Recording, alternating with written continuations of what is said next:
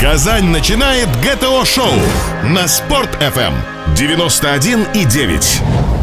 Добрый день, это ГТО-шоу, гости темы обсуждения в студии Радио Спорт ФМ Казань Леонид Толчинский. Напомню, что ГТО-шоу, в ГТО-шоу мы говорим главным образом об успешных людях, успешных проектах, о том, что называется мужские игры.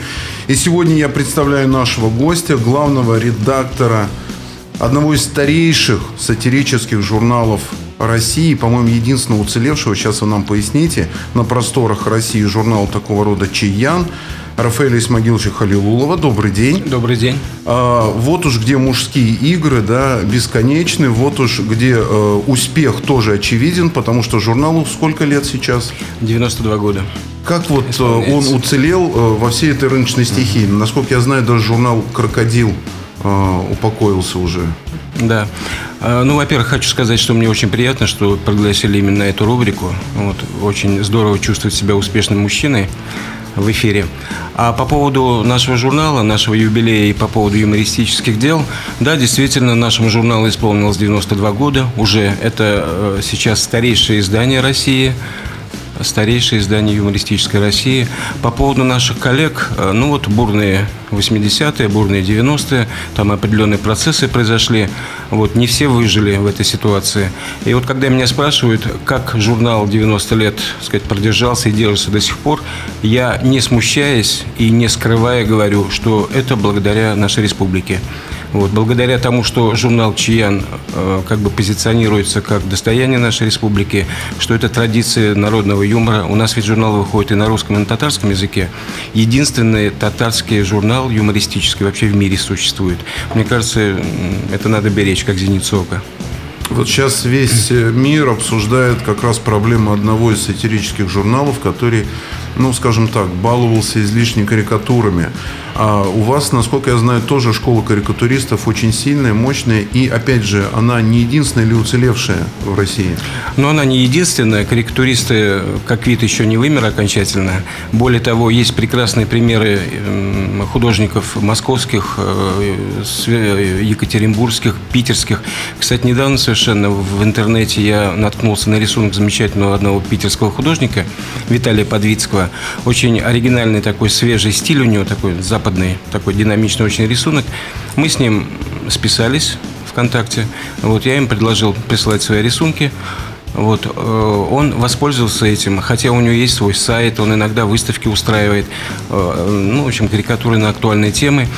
Что интересно в этом примере, Виталий написал, мне ценно то, что я буду опубликован на бумаге. То, что, значит, в интернете, это черная дыра, это все уходит куда-то. Вот, а то, что на бумаге останется, так сказать, на века. И он с удовольствием принял наше предложение вот, и публикуется у нас. Что касается наших художников, да, Чаяновская школа карикатуры, вот, многолетняя, со своей историей, своими традициями, своими персонажами интересными. Достаточно таких, допустим, классиков перечислить, как Новичков, Старчиков, Гельмс, Елькович, Хантимиров, э, Фаизов, Тагир. Но это, что не имя, то как бы эпоха в нашем журнале. Это люди со своим стилем, со своим почерком, со своим подходом оригинальным. Вот. Сейчас, да, художники тоже у нас э, работают, э, активно работают, где-то около 10 человек, 10 художников казанских э, вокруг нашего журнала собираются, вот, на нашей редколлегии, темы обсуждаем, публикуем их. И где-то ну, около 15 художников со всей России нам присылают свои рисунки. А вот, кстати, поскольку сейчас так много э, все говорят о карикатуристах, о тех проблемах, которые возникают в связи с их деятельностью и творчеством, кто такие карикатуристы? А, можно их какой-то портрет нарисовать? То есть это преимущественно мужчины, это преимущественно молодые люди или пожилые люди, это неудавшиеся художники, э, или это, наоборот, сверхталантливые художники, которые могут себе позволить еще и в другой манере излагать свою мысль. Вот можно их портрет обрисовать, чтобы нам всем, наконец, наконец было понятно, о ком весь мир так сейчас много говорит. Вопрос очень интересный и очень сложный. Откуда люди идут в карикатуру?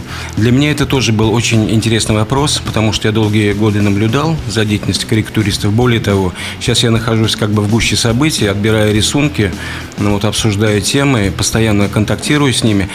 Это очень своеобразные люди с определенным таким юмористическим поворотом мозгов своих, я бы так сказал. Самое интересное, я заметил, вот, допустим, на примере наших казанских корректуристов, Люди, которые прошли серьезную академическую школу художественную, живописную, закончили училище, закончили институт, как правило, в карикатуру не идут. Почему? Потому что с самого начала в процессе обучения им вдалбливают голову, что карикатура – это низкий жанр. Для вас это живопись, скульптура, композиция, графика, что-то серьезное, а карикатура – так, баловство. Вот. И интересно то, что э, много очень карикатуристов у нас, допустим, Слава Бебишев, э, Феоктистов, Виталий, Ренат Абзалов пришли из архитектуры.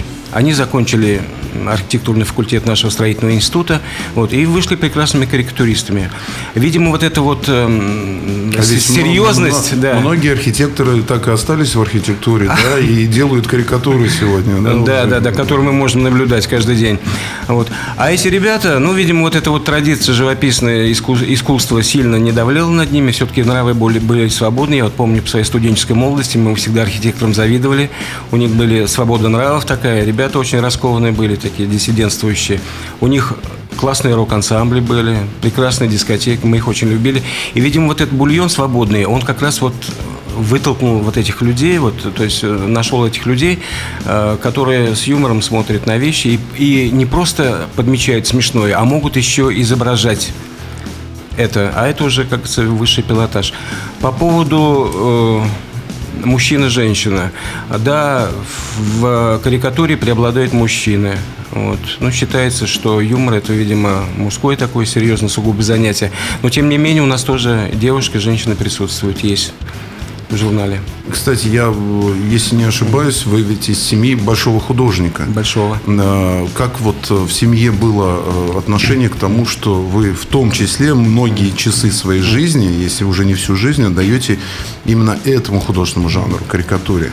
Ну, хочу сказать, да, я родился в семье художника Исмагила Ментагировича Халиулова, известного живописца нашего. Очень серьезный художник, э, писал большие работы, выставлялся в музеях, есть, публику, публиковался. Ну, сожалению, несколько лет назад умер. Такой серьезный академический художник. И вот я, интересно, вот возвращаясь к этому вопросу, откуда карикатуры, вообще кому это дано. Я вырос в среде художников, хотя природа нам не отдохнула, я сразу говорю. Рисовать я не умею, вот у меня позывов к этому никогда не было. Но то, что я рос среди художников, то, что мы на дачах вместе отдыхали, на какие-то выставки, отец меня таскал на худсоветы какие-то. Все-таки вот, видимо, вкус какой-то привил, восприятие искусства. Видимо, какой-то вот, вот след остался. Вот интересный пример. А, мастерские художников, вот а, одна из мастерских, значит, отца, ну, где-то мастерские 6-7. И вот эти художники решили на Новый год юмористическую газету сделать. Вот все серьезные такие Усманов, Зуев, Халилулов, такие все серьезные. И нарисовали, значит, новогоднюю шутливую какую-то это, стенгазету. И меня поразило, что эти серьезные художники, которые рисуют на исторические темы, на там, натюрморты серьезные пишут, у них настолько беспомощные карикатуры были. Это, вы знаете, палка-палка огуречек. Вот серьезно, вот на таком уровне. То есть не каждому дано. А как отец относился к этому? Он с уважением относился. Вот ему, ну, допустим, искусство карикатуры, ну, может быть, он и не развивал себе этот корректуризм. Но, например, художникам к нашим, там, к Хантимирову, вот к нашим чеченистам он, конечно, с уважением относился. Сейчас мы прервемся на небольшую рекламу и выпуск новостей, и далее продолжим нашу с вами беседу. ГТО-шоу. Самое важное и интересное на Спорт-ФМ. Гости, темы, обсуждения. ГТО-шоу на Спорт-ФМ. И мы продолжаем. Вновь в студии ГТО шоу Леонид Толчинский. Я напоминаю, что наш сегодняшний гость Рафаэль Халилулов, главный редактор а, единственного в республике и почти единственного уцелевшего в России сатирического журнала «Чиян». Мы продолжаем наш разговор. Э, напомню, что в предыдущее наше включение мы обсудили в том числе и проблемы такого жанра, как карикатура. То, что сегодня активно обсуждается во всем мире, но, к сожалению, за пафосом и трагизмом событий, как-то вот о деталях э, все меньше говорят. Э, на самом деле много интересного открывается из нашей беседы. А вот, кстати, как э, проходят ваши планерки, как э, определяются темы, которые могут быть превращены в карикатуру и могут быть публично изданы, представлены массовому читателю, зрителю. Вот э, как вы обсуждаете ту грань в том числе, которую нельзя переходить, несмотря на все, может быть, ну, желание такое возникает, да, над этим посмеяться.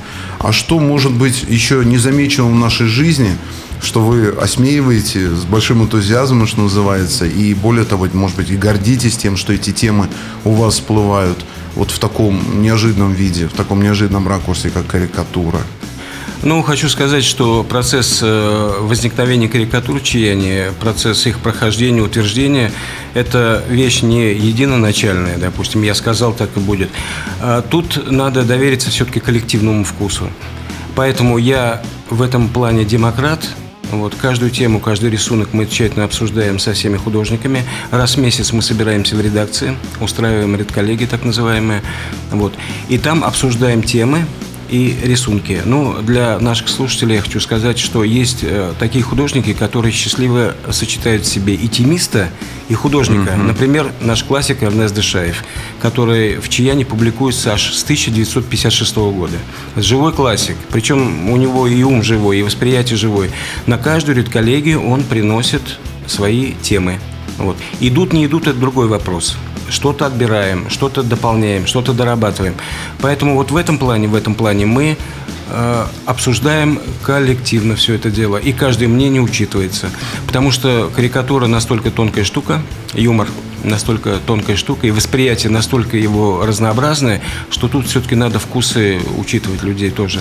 Еще там что-то, о чем-то вы спросили? Ну вот я mm. даже бы э, сейчас уточнил, э, опять же, в свете э, сегодня обсуждаемого, э, присутствует ли в художниках, э, в наших художниках, в частности, карикатуристах, то, что называется внутренним цензором? И э, что, на ваш взгляд, является запретным и недозволенным для того, чтобы это отображалось в виде карикатуры. Есть ли такое? Или европейский подход верный? Можно рисовать об чем угодно, карикатуры и вообще в любом жанре. Ну, сам термин э, «внутренний центр», он несколько пугающий такой. Внутренний, да, но маленький главлит такой сидит но в, в обиходе тебе. он да. присутствует. Он присутствует. Равно, да. Я бы это назвал бы скорее внутренней культурой внутренней культурой. Вот. То есть э, все-таки у нас есть э, как бы годами э, практикой, опытом отработанная система оценок, что можно, что нельзя. И потом у нас ведь законодательство есть. Там же четко написано, национальное чувство нельзя оскорблять, религиозное чувство нельзя оскорблять. Поэтому мы в этом плане уже как бы в каком-то формате сидим. И потом э, все-таки мы, вот у нас, ну, республика, мы постоянно говорим, что у нас республика универсальная. Две культуры, две цивилизации, две религии. И все это, видимо, в нас вот веками, годами, в нас как-то даже на генетическом э, уровне воспитало некую вот осторожность какую-то, вот некоторую, ну, как сказать, вот... Э, желание не навредить. Что касается европейского подхода, э, вот в связи с этими трагическими событиями, да, во-первых, конечно, печально то, что, ну, трагично, мы все в шоке были от того, что были расстреляны художники. Автомат не может быть аргументом ни в каких спорах, смерть не может быть аргументом.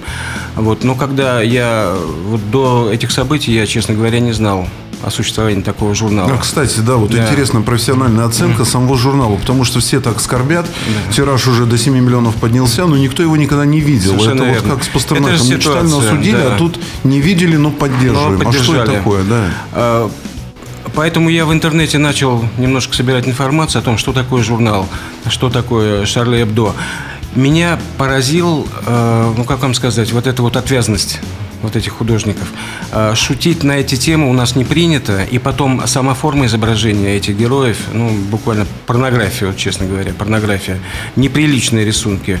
Мне, я, конечно, это, мне это и не понравилось, я это не, не воспринял. Все-таки табу определенные должны быть, и когда вот западные политики или западные комментаторы, вот сейчас очень много говорят о том, что мы имеем право на богохульство, о том, что свобода слова это позволяет все, э, все-таки я вот, например, с этим не согласен, и мы, наверное, не согласны. Потому что все-таки свобода слова это не свобода вседозволенности, это определенные моральные вещи, которые ты берешь на себя, и сама ограничиваешь себя в чем-то.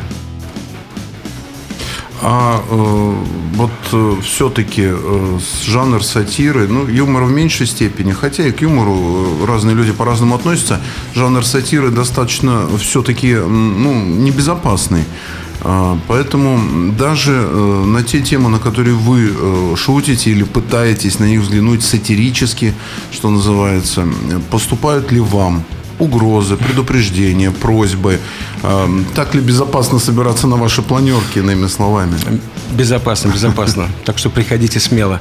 Вы знаете, вот я сколько лет работаю в Чаяне, не было каких-то скандалов, каких-то наездов, каких-то угроз, связанных с нашими материалами. Не было. Почему? Потому что в Чаяне у нас все-таки сильная журналистская школа есть. И система проверки, перепроверки, система сбора фактов, она очень хорошо отработана. Каждый журналист знает, что за этим словом стоит, как оно может отозваться, тем более юмористическое, сатирическое слово. И очень осторожен в выборе фактов, в выборе отбора фактов. Вот проколов таких не было. Были, были у нас моменты, вот несколько лет назад, я уже рассказывал, вот одна крупная, так сказать, коммерческая структура на нас подала в суд, мы написали материал, э, связанный с их деятельностью. Факты были железные. Факты никто не опроверг. Но журналист допустил неточность названия этой фирмы. И вот формальный вот этот повод послужил тем, что на нас подали в суд. Когда адвокаты вот этой фирмы, значит, в арбитраже с нами встретились, я говорю, ребят, вам не смешно с Чаяном судиться? Они говорят, знаете, смешно. Нам, говорит, неудобно. Но политика руководства нашей фирмы такая, мочить всех, кто о нас плохо говорит. Вот, вот такого, такого свойства, вот такого характера, так сказать, вот наезда или там какие-то нападки на нас бывают. Но это связано с издержками журналистской профессии. Вы знаете, вот я могу смело сказать, что у нас в республике э, все-таки то, что существует журнал «Чиян», это говорит э, о том, что у нас общество здоровое. То, что власти э, поддерживают сатирический, юмористический журнал, который позволяет критиковать да- даже их, а мы критикуем и в рисунках своих, и в текстах, и там в каких-то юморесках. Это говорит о том, что, в общем-то, у нас э, ситуация в республике здоровая. Юмор он полезен каждому человеку, а сатира полезна обществу всему. Я надеюсь, мы к проблемам журнала «Чиян» еще вернемся, к его жизни, к творчеству, которое там присутствует. Вот вы плавно подвели нас к теме здоровья, здорового образа жизни. А, Первый рецепт, который я от вас услышал, что смеяться это полезно, это э, благостно влияет на здоровье. Вроде как с этим никто и не спорит, все согласны. Что еще, на ваш взгляд, является залогом здорового образа жизни? Насколько здоровая а, ваша редакция? А наша редакция очень здоровая, очень здоровая, потому что у нас все-таки работа позитивная. А, Люди занимаются этим на своей работе с удовольствием, приходят на работу тоже с удовольствием и возвращаются с работы тоже, я думаю, с удовольствием. Вот. Ну, не знаю, у нас у нас нет пьющих людей, вот, допустим. Вот. А, Раньше Среди художников нет пьющих. Это Нет, хороший... я хочу сказать, что у нас в штате два художника. И оба не пьющих. Те художники, которые с нами сотрудничают, я уже за них не могу отвечать. Это уже, как говорится, личный их выбор. Вот. А ребята в нашей редакции, они действительно, у нас нет курящих людей, у нас нет пьющих людей. Вот. Ну, не скажу, что у нас повально спортом все занимаемся, там, там бегаем, прыгаем или что-то. э, Сейчас ну, после, после небольшой э, рекламы и выпуска новостей мы продолжим обязательно развивать эту тему. Оставайтесь с нами. При прослушивании ГТО-шоу качаются мышцы. Доказано. Спорт FM Казань 91 и 9. Гости, темы, обсуждения. ГТО-шоу на Спорт FM. И вновь с вами ГТО Шоу. Напомню, что наш сегодняшний гость, главный редактор журнала «Чиян» Рафаэль Халилулов. И мы говорим, мы начали говорить о здоровом образе жизни, собственно, о том, как спорт здоровый образ жизни присутствует и на страницах журнала «Чиян», и вообще присутствует в жизни тех, кто его делает. Вот очень интересная тема, на мой взгляд, про которую как бы все знают, но профессионально, опять же, мы никогда не, не, не притрагивались к ней. Вот юмор и спорт. Вот уж где, наверное, да, огромный простор. Вот как спорт присутствует у вас на страницах журнала и вообще насколько смешно, с вашей точки зрения, все, что сегодня происходит в некоторых видах спорта. Ну, тема очень благодатная, конечно. Спорт и юмор – это две вещи очень даже совместимые. Допустим, вот сегодня прозвучала информация, по радио о том, что Фабио Капелло там полгода не могут заплатить зарплату. Но это уже смешно. Уже смешно. Уже тема там и для филитона, и для рисунка, для чего угодно. Вот. А в нашем журнале мы постоянно тему спорта освещаем. У нас несколько, несколько рубрик специальных есть. Например, спортплощадка Чаяна, спортклуб Чаяна, где мы публикуем подборки карикатур на тему спорта, какие-то тексты на тему спорта. Вот. Все это есть. У нас специальный номер вышел, посвященный универсиаде, где мы вот эти две темы нашли. Стык такой. Сложно, конечно, стык это найти, но мы его находим. Спорт и юмор. Вот. Ну и хочу сказать, что я сам от спорта, в общем, человек недалекий, между прочим. Сейчас мы это уточним. А, а вот, давайте. кстати, спортсмены и тренеры не обидчивый народ? Вот когда они видят на себя они же такие сегодня, в общем, достаточно важные, состоятельные. И даже трудно сказать, где там больше спортсмен, где больше бизнесмен, шоумен. А вот э, их обиды никак не выражаются? Нет, абсолютно нет. нет. Проявляются? Вы знаете, нет. У нас э, шаржи мы публиковали и на Беллидинова, и на Курбана Бердыева. Э, еще на наших спортсменов известных, ну, шаржи. Ну, мы их обозначили сразу дружеские шаржи, чтобы они не обижались, сразу обозначили. Вот. Но я знаю, что реакция была положительная. Ну, по-моему, умный человек, как сказать, в любом виде юмор воспринимает. Помните, Хаджан Средин говорил, если падишах, э, значит, разгневался от шутки, он глуп. Если он улыбнулся, он умен. А если ответил шуткой на шуткой, он мудр. А у них э, с юмором все в порядке? У, у спортсменов, спортсменов или у падишахов? Ну, ну у падишахов там спортсменов... мы знаем, чем все это закончилось, а Но... вот здесь-то еще все в развитии. А спортсмены, они ведь разные ребята. Вот. И как у нас вот чувство юмора, оно по-разному воспринимается. Кто-то воспринимает, кто-то, у кого-то оно отсутствует, кто-то делает вид, что ему смешно. Поэтому, я говорю, у всех по-разному. Так, теперь вот, э, собственно, о вашем мире спорта. Вот э, как вы вовлечены в этот спорт, ваши увлечения, которые были возможны с детства, угу. которые сохранились и сейчас, и сегодня присутствуют? Спортом я начал заниматься в детстве, вот правильно сказали, в детстве. Помните наши советские школы, вот, где мы с удовольствием, не выходя из школы, занимались и авиамодельными кружками, угу. и умелыми ручками, там, и чтением, и театром, и, в частности, спортом. В шестом классе у нас в школе образовалась э, баскетбольная секция. Вел у нас эту секцию замечательный спортсмен, э, мастер спорта, если не ошибаюсь, Юрий, Юрий Алексеевич Галкин.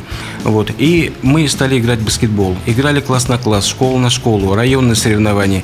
И вот э, Юрий Алексеевич, несколько ребят, таких перспективных, выбрал, в том числе и меня. И нас перевели э, в детско-юношескую спортивную школу, mm-hmm. то есть ступень выше. И сказал, ребята, занимайтесь баскетболом, у вас будет светлое будущее. Какое светлое будущее? Он сказал, вы без экзаменов поступите в университет. Ну, для нас это был хороший стимул. Потому что там нужны спортсмены. Да, да там нужны спортсмены. Тогда баскетбольная была команда «Буревестник» в университете, тоже очень сильная. Вот. Но я начал увлеченно заниматься баскетболом, но на свою беду мне попалась в руки книжка в библиотеке. Я был книгачей, ну, мы все воспитаны на хорошей литературе были в свое время. Попалась книжка, которая называлась «Невидимое оружие». То есть она рассказывала историю борьбы, самбо, дзюдо, вольной, классической. И почему-то меня вот этот мир все-таки э, Сабантуй, Курэш, в каждом татарине mm-hmm. сидит борец. И вот меня этот мир почему-то сильно увлек. И вы знаете, я бросил баскетбол, хотя Юлия Алексеевич сказал, что делаешь? Ну, ты уже светлый путь перед тобой. Я резко бросил баскетбол и пошел заниматься борьбой. Вот. И мой любимый вид спорта – это дзюдо. Причем я полюбил дзюдо и до. Имейте в виду. Это принципиально, как, да. Да, когда он еще не был президентским видом спорта. Это мой любимый вид спорта, я им занимался очень много. Больших высот я не достиг, сразу говорю, но я занимался им с удовольствием. Тренер был Фарид Ахмедович Мадеров, знаменитый наш тренер в синтезе вот. И, в принципе, вот это вот спортивное, ну, я не могу без физических нагрузок, серьезно. Сейчас я хожу в фитнес, между прочим, фитнес-зал, немножко там подкачиваюсь, немножко плаваю. Э, вот этот вот адреналин, он всегда мне нужен, вот спортивный именно. Вот эти нагрузки, они всегда необходимы. Ну, в университет пришлось поступать с экзаменами? После, универс... Э, после армии я, значит, вернулся uh-huh. из армии, поработал некоторое время. До армии я некоторое время поработал на заводе, потом ушел в армию, после армии приехал, поступил на э, нулевой, на РАФАК, так тогда да, назывался, да. Э, педагогического института. Хотя я всю жизнь мечтал в университете учиться на историческом отделении. История вот мой второй бред, моя вторая мечта была история. Вот я поступал в университет, но нас поздно демобилизовали, где-то в ноябре, в декабре, там уже сессия была. Вот мне сказали приходить на следующий год, но я уже после армии год не хотел стереть. И тогда мне сказали такую историческую фразу. Иди в педагогический, там всех берут. Я спустился на Булак, вот пришел в форме, солдатик, ага, там на меня, значит, посмотрели и действительно взяли. Но там интересный очень момент был. Вот о роли случая, значит, э, в истории. А мне нужно было экзамены сдать. Историю, русский, литературу, английский, прежде чем, значит, меня зачислили. Вот. Ну, естественно, в армии у нас не было возможности заниматься. А первый экзамен это Николай Петрович Муньков, был доцент такой замечательный историк, лектор вообще, великолепный человек. И первый экзамен я должен был сдать ему. Я узнал, в какой аудитории он читает лекцию сейчас. Вот подошел, дверь была приоткрыта. Я слушал, как он рассказывал лекцию о восстании декабристов. Вы знаете, в образах, так ярко, темпераментно.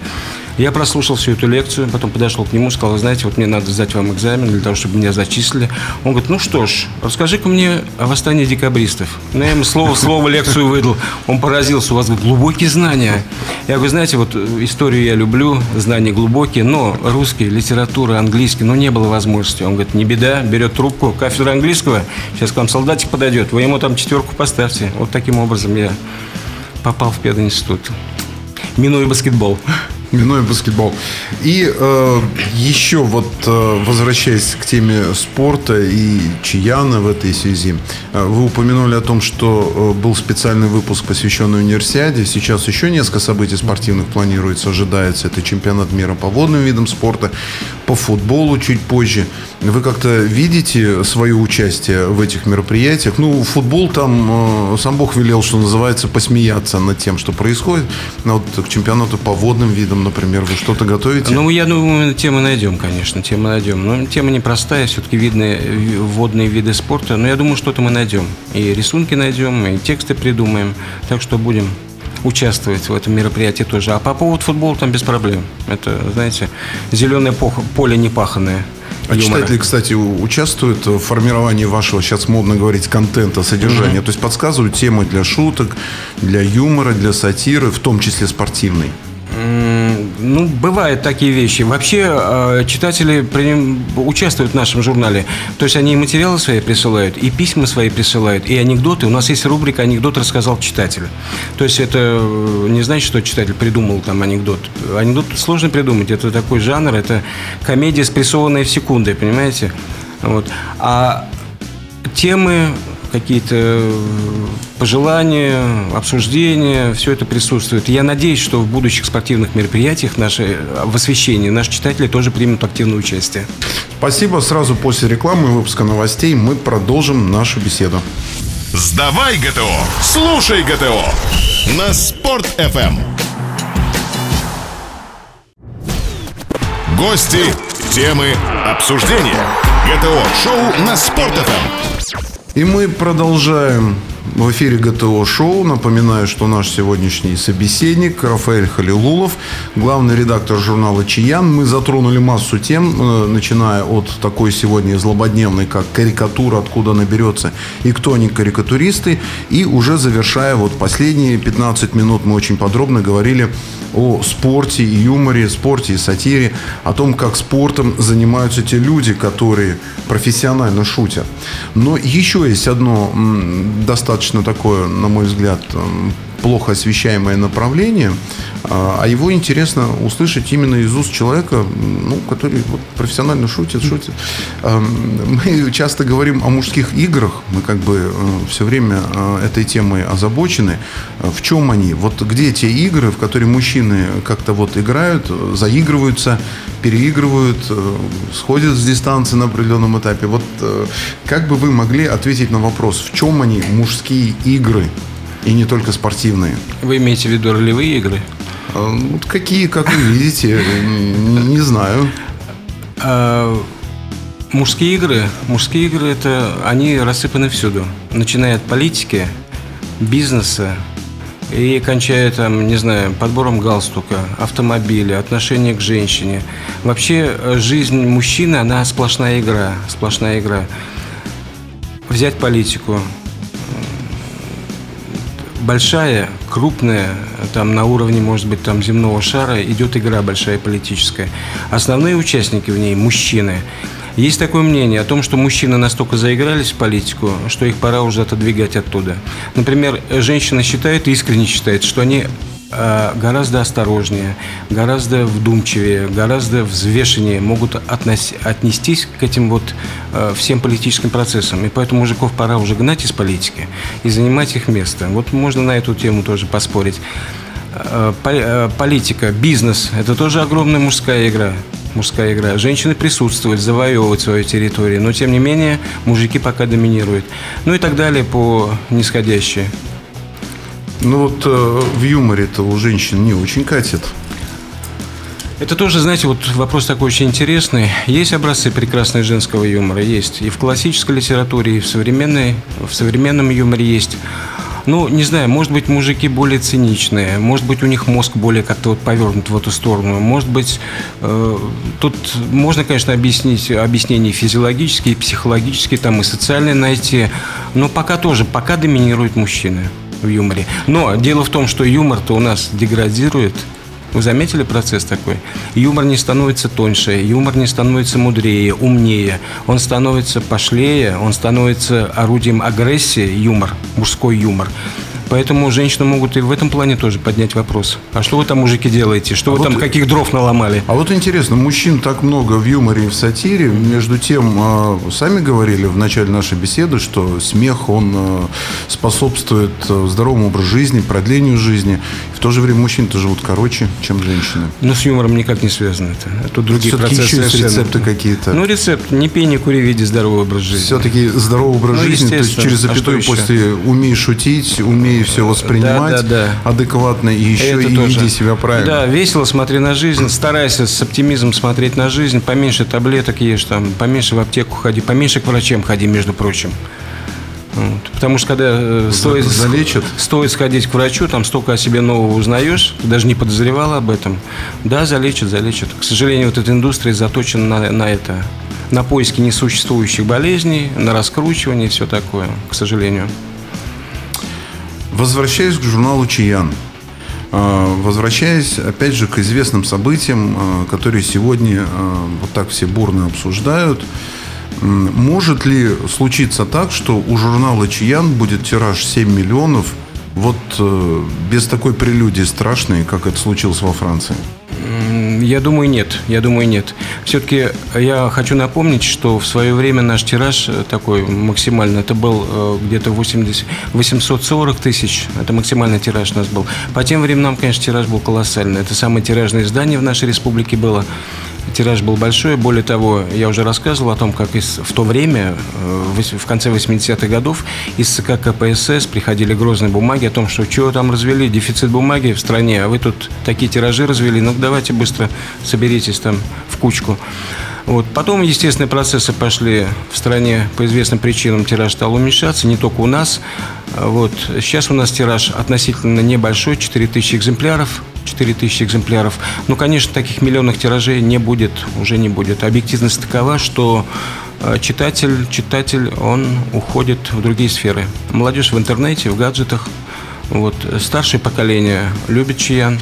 Ну и молодежь, кстати, тоже. Есть у нас молодые читатели, которые, которым нравится взять в руки, полистать, там, так сказать, типографская, типографская краска, бумага. Вот, все это реально, все это существует. Вот, но тиражей таких не будет. То есть вот эти 7 миллионов это все-таки дань конъюнктуре, вот в миг какой-то, да, эмоциональный подъем. А дальше там тоже, видимо, да, будет Ну, я думаю, да, я думаю, да. Но какая-то вот волна, она продержится. Это волна сочувствия, поддержки этого журнала. Она, конечно, продержится. Но потом все это устаканится и, так сказать, в естественные рамки придет. У них ведь тираж был, если я не ошибаюсь, где-то около 40 тысяч тираж был. Ну, тоже тираж неплохой. Но они претендовали на какой-то общенациональный, так сказать, э, этот статус вот. Ну, конечно, маловат был для национального статуса, но тем не менее 40 тысяч. А сейчас 7 миллионов, ну, это много, да, это много. Но это, это временно. Что может, э, на ваш взгляд, быть, э, и есть ли такое, э, что продлило бы максимально жизнь бумажной версии Чаяна? Потому что в последнее время действительно эти разговоры пугают о том, что бумага вообще отойдет, что люди откажутся с уходом старшего поколения, а, с потерей их платежеспособности. э, Все хуже и хуже будут дела эти у печатных органов. Вот, э, на ваш взгляд, все-таки, где перспектива роста? Ведь, насколько я понимаю, с точки зрения рекламодателя, чиян, сатирический, юмористический журнал, вообще любой, э, не очень привлекательный. Не очень перспективно, да, к сожалению. Я с рекламодателем, с рекламщиками серьезными разговаривал, они нашу площадку, в общем-то, всерьез не воспринимают. Более того, говорят, что даже в газетах, если, допустим, рядом с рекламой поместить какой-то анекдот или карикатуру, то все это убивает рекламу, рекламодатель тут же за голову хватается, что себе позволяете. Вот. Но все-таки я как-то вот э, стараюсь, не знаю, вот посмотреть, это стараюсь э, в том плане вот как-то привить э, культуру того, что рекламу можно подавать и в юмористическом тоже плане. Можно подавать. Вот. Пока э, наши бизнесмены, они не привыкли к этому, но прекрасные примеры того, они есть. Вот, допустим, э, Екатеринбургский журнал «Красная бурда», очень интересный журнал, кстати, они удачно очень совмещают. То есть э, рекламу подают в таком юмористическом ключе. У них это получается. Вот. Но у них есть люди, которые готовы идти платить за это и готовы идти на это. У нас, к сожалению, пока этого нет. Вот. А насчет перспектив нашего журнала, э, журнальная, э, газетная, вернее, бумажная версия, она так или иначе в таком или ином виде, конечно, будет. будет. Интернет-пространство осваивать надо. У нас есть сайт, мы работаем над ним, мы его продвигаем. У нас э, в социальных сетях, ВКонтакте, в частности, неплохая группа, там где-то около 14 тысяч вот, э, присутствует наших поклонников, скажем так. А бумажная версия, она тут, ну, чем можно взять? Взять только контентом. Вот этим модным словом, как вы говорите, контентом. То есть писать острые, интересные, смешные, какие-то там тонкие, юмористические вещи. Вот только этим. А любители этого жанра, они есть, любители есть этого жанра. Есть любители хорошего рисунка качественного. Есть э, любители хорошего там остроумного текста. Они есть, они будут все равно какой-то вот э, какая-то аудитория э, любителей нашего журнала, она всегда будет, я думаю. Классик э, марксизма говорил, по-моему, сам Маркс, если я не ошибаюсь, человечество расстается с прошлым, смеясь. Вот сейчас мы в очередной раз в кризисе, и понятно, что, ну да, есть специальные меры, которые помогут выйти оттуда, из этого кризиса. Может быть, быстрее, может быть, медленнее. Но без смеха точно оттуда не вылезти. Вы намерены как-то, не побоитесь темы нашей реальной экономики, социальной сферы затрагивать на своих страницах? Да нет, мы никогда этого не боимся. Вот если вы полистаете предыдущие наши номера, там можно найти и по поводу экономики, и политики, и там Госдумы, и законопроекты какие-то, и, не знаю, вот современной ситуации, и Украина, все. Мы всю палитру нашей жизни так или иначе отражаем. И политику, и социальную, и э, отношения людей, и э, какие-то бытовые вещи. Вот стараемся все это охватить. Спасибо. Напомню нашим радиослушателям, что сегодня гостем этого шоу был главный редактор журнала «Чиян» Рафаэль Халилулов. Читайте журнал «Чиян», ведите здоровый образ жизни и чаще улыбайтесь. И все будет хорошо. Все будет Спасибо. хорошо. Спасибо. ГТО-шоу. Только для казанцев. На Спорт-ФМ. 91,9.